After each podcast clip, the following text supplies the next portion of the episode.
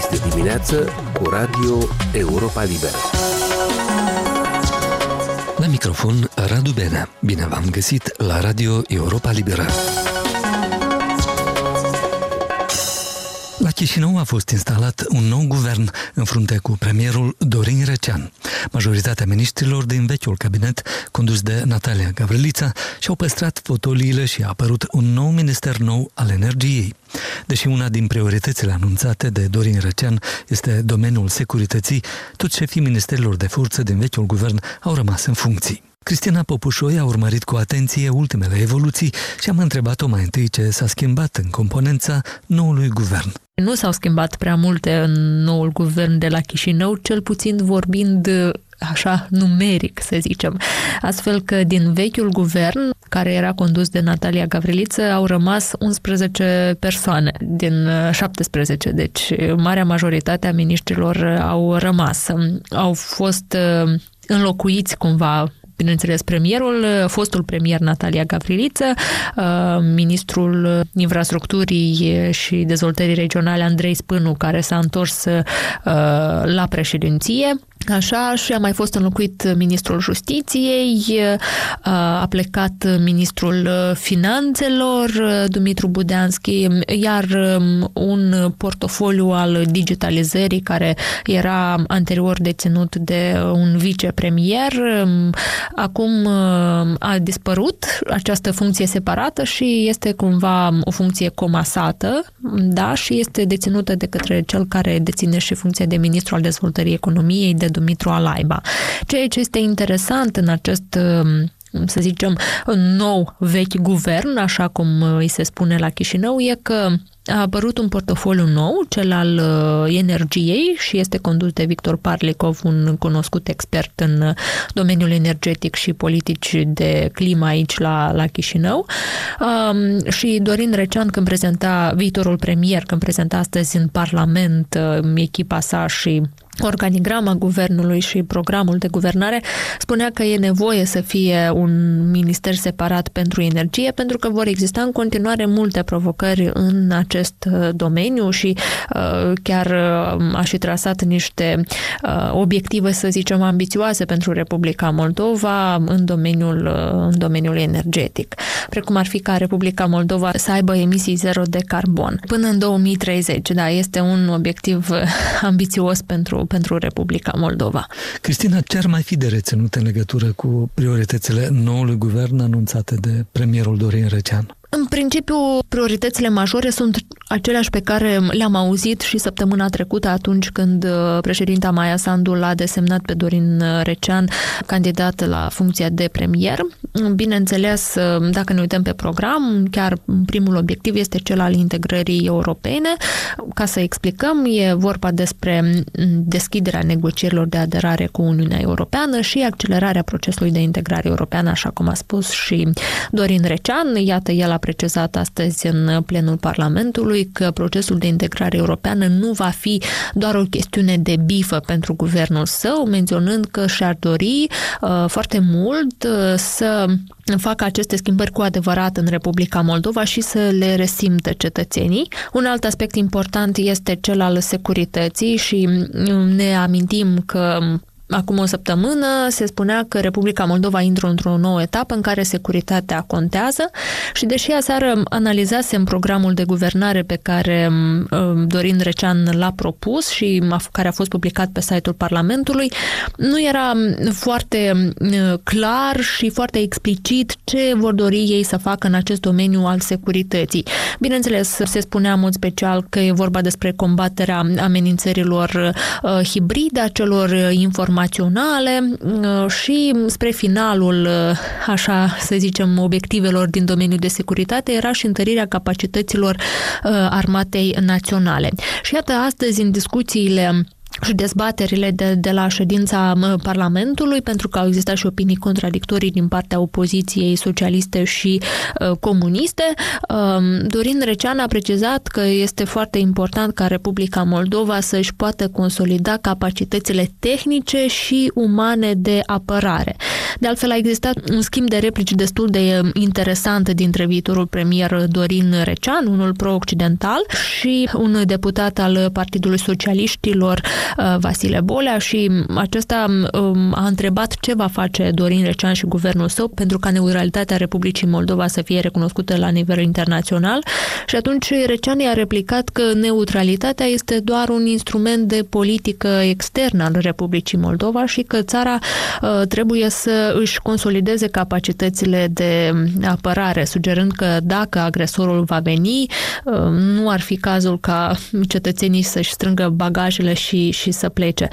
Mai ales că această discuție referitor la neutralitatea Republicii Moldova este mereu spinoasă și folosită de opoziție pentru a ataca cumva uh, guvernarea uh, și a existat întotdeauna o temere a celor de la guvernare, nespusă desigur, de a discuta public despre ce înseamnă neutralitatea și de a accentua că neutralitatea nu înseamnă neapărat că Republica Moldova nu trebuie să fie pregătită din punct de vedere militar.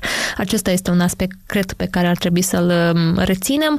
Uh, bineînțeles, dezvoltarea economică, aceasta este un alt obiectiv pe care și-l propune uh, viitorul guvern uh, al lui Dorin Recean.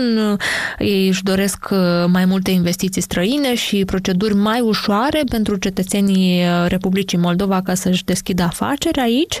Um, am mai observat de altfel în discuții că rămâne prioritară reforma justiției și lupta împotriva corupției și Recean spunea că este importantă lupta cu marea corupție, dar este important să se lupte și cu acea corupție la nivel mic, care se regăsește de multe ori în, în localitățile din Republica Moldova și pe care oamenii o, o resimt.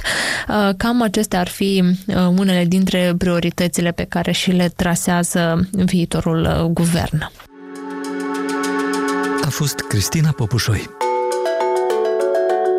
Karen Donfried, secretar de stat adjunct pentru afaceri europene și euroasiatice în cadrul Departamentului de Stat American, a declarat într-un interviu pentru Europa Liberă că Statele Unite sprijină conducerea moldoveană în frunte cu Maya Sandu pe fundalul relatărilor despre un complot rusesc pentru răsturnarea puterii de la Chișinău. We have been deeply concerned about the reports of that Russian plot and suntem profund îngrijorați în legătură cu relatările despre complotul rusesc și cunoaștem, desigur, cu toții cât se poate de bine manualul de care se conduce Rusia. Am văzut ce a făcut Rusia în multe locuri, inclusiv în Moldova, inclusiv în Ucraina, inclusiv în Georgia și lista poate continua. Am ținut foarte strâns legătura cu partenerii noștri moldoveni pe parcursul a ceea ce este o perioadă critică și sprijinim puternic conducerea în frunte cu președinta moldoveană Maia Sandu. Vom continua să ne coordonăm foarte strâns. Ați menționat dialogul strategic pe care îl avem cu Moldova și pe care îl considerăm o conversație foarte constructivă și fructuoasă. Vom continua să fim alături de Moldova într-o perioadă foarte critică. Interviul cu înaltul oficial american l-a realizat colegul nostru Alexandru Eftode. Radu, discutam de mai mult timp cu echipa lui Karen Donfred, secretar de stat adjunct pentru afaceri europene și euroasiatice la Departamentul de Stat al Statelor Unite. Discutam cu echipa ei despre un interviu înainte de împlinirea unui an de la începutul invaziei rusești în Ucraina, de pe 24 februarie 2022. Data interviului a fost stabilită din timp, dar atunci când am făcut acest interviu, ieri pe 15 februarie, erau și alte lucruri de întrebare întrebat. La Chișinău, uh, președinta Maia Sandu tocmai dezvăluise cu câteva zile mai devreme, pe 13 februarie, ceea ce ea a numit un plan rusesc de răsturnare a puterii moldovene cu ajutorul forțelor proruse din interiorul țării, un plan uh, dezvăluit uh, după ce își anunțase demisia guvernul Gavrilița, un guvern nou în frunte cu Dorin Recean încă nu era instalat, așa încât am întrebat-o pe Karen Donfred cât de mare este riscul riscul în opinia, în analiza Statelor Unite? Riscul venit din partea unui asemenea plan rusesc. Și tocmai am ascultat uh, răspunsul uh, doamnei secretar de stat. Da, Karen Donfried, cum uh, am auzit mai devreme, a spus că Statele Unite sunt profund îngrijorate în legătură cu relatările despre complotul, cum l-a numit ea, complotul rusesc în Republica Moldova. A mai spus că Statele Unite au ținut strâns legătura cu partenerii noștri moldoveni, am citat-o din nou, și vor continua să-și coordoneze foarte strâns acțiunile. A spus de mai multe ori în interviu în altă oficialitate americană că Statele Unite sprijină foarte mult uh, conducerea de la Chișinău în frunte cu președinta Maia Sandu, sprijină instalarea noului guvern, dar și angajamentul reînnoit pentru reforme, sugerând că instalarea acestui nou guvern reprezintă într-un fel un angajament reînnoit pentru reforme din partea Chișinăului. Apropo de reforme, Alexandru, ce a spus doamna secretar de stat adjunct despre dialogul strategic Statele Unite, Republica Moldova și aceste reforme pe care noul guvern de la Chișinău le are de făcut? Cum se descurcă Republica Moldova pe acest front? Da, într-adevăr, dialogul strategic Statele Unite Moldova și spunând dialog strategic, avem în vedere o formă de colaborare foarte strânsă pe plan diplomatic între, între cele două țări. Este un mecanism care a fost relansat într-un fel cu un an în urmă, când s-au împlinit 30 de ani de la stabilirea relațiilor diplomatice între Statele Unite și Moldova. Acest dialog strategic include, într-adevăr, cerințe pentru Moldova de a consolida statul de drept, buna guvernare și lupta împotriva corupției și, într-adevăr, Într-adevăr, am întrebat-o pe Karen Donfried cum se descurcă Republica Moldova pe acest front. Acum, într-o perioadă de crize multiple în regiune, trebuie să facă față multor crize, dar să continue și reformele. Ea a spus că, într-adevăr, Moldova se găsește într-o poziție geografică vulnerabilă. În primul rând, se confruntă cu un mare război în apropiere, războiul din Ucraina, se confruntă cu provocarea care este Transnistria. Am citat-o aici pe Karen Donfried și a mai spus că Republica Moldova Moldova are aceste mari dificultăți, dar are și o conducere în frunte cu Maia Sandu, care dă dovadă de un atașament profund față de o agenda a reformelor și de dorința de a merge mai departe pe calea creierii unei democrații mai puternice în Moldova, așa a spus Karen Donfried. Aici o să o citez exact. Deci înțeleg greutățile momentului, dar nu mă îndoiesc o clipă de atașamentul președintei Sandu față de acea cale a, a reformelor, a spus Karen Donfried. Ea a declarat că Statele Unite sunt hotărâte să ajute Moldova cât de mult posibil și nu numai în ce privește greutățile imediate în plan energetic, în planul presiunilor economice, dar Statele Unite vor să ajute Moldova și în privința reformelor pe care încearcă autoritățile de la Chișinău să le pună în aplicare. Vom fi alături pe amândouă aceste fronturi, încercând să facem tot ce putem pentru a ne asigura că Moldova iese mai puternică din aceste crize, ne-a spus Karen Donfried. Alexandru, ca să rămânem puțin la acest subiect, ce a spus doamna Karen Donfred despre sprijinul în domeniul securității pe care Statele Unite îl pot oferi Republicii Moldova domeniul securității fiind acum declarat și unul prioritar de către noul guvern de la Chișinău. Da, ă, și securitatea este o dimensiune importantă a dialogului strategic Statele Unite Moldova, deci am discutat despre asta cu Karen Donfried și am întrebat-o în legătură cu mai multe incidente în care rachete rusești au survolat Republica Moldova, unele rachete au căzut pe teritoriul moldovean. Președinta Maia Sandu a cerut partenerilor occidentali sisteme de apărare antiaeriană pentru Republica Moldova. Am întrebat-o deci pe Karen Donfried dacă Statele Unite discută despre o astfel de posibilitate cu Republica Moldova, anume de a-i furniza sisteme antiaeriene. Karen Donfried a spus că este o întrebare care ar trebui adresată mai curând colegilor săi din Ministerul Apărării de la Washington, de la Pentagon. Ea fiind diplomată la Departamentul de Stat Ministerul de Externe american.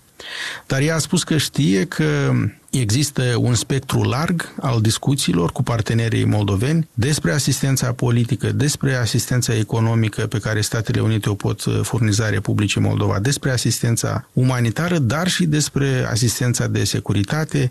Aceste discuții continuă, a spus ea, dar nu a intrat în niciun fel de detalii, mai curând a evitat un răspuns direct. A fost Alexandru Eftode. Emisiunea noastră se apropie de sfârșit. Pe internet ne găsiți la adresa moldova.europalibera.org și pe rețelele de socializare, inclusiv Facebook, Instagram și pe YouTube. Sunt Radu Benea și vă mulțumesc că ne-ați ascultat. Aici e Radio Europa Liberă.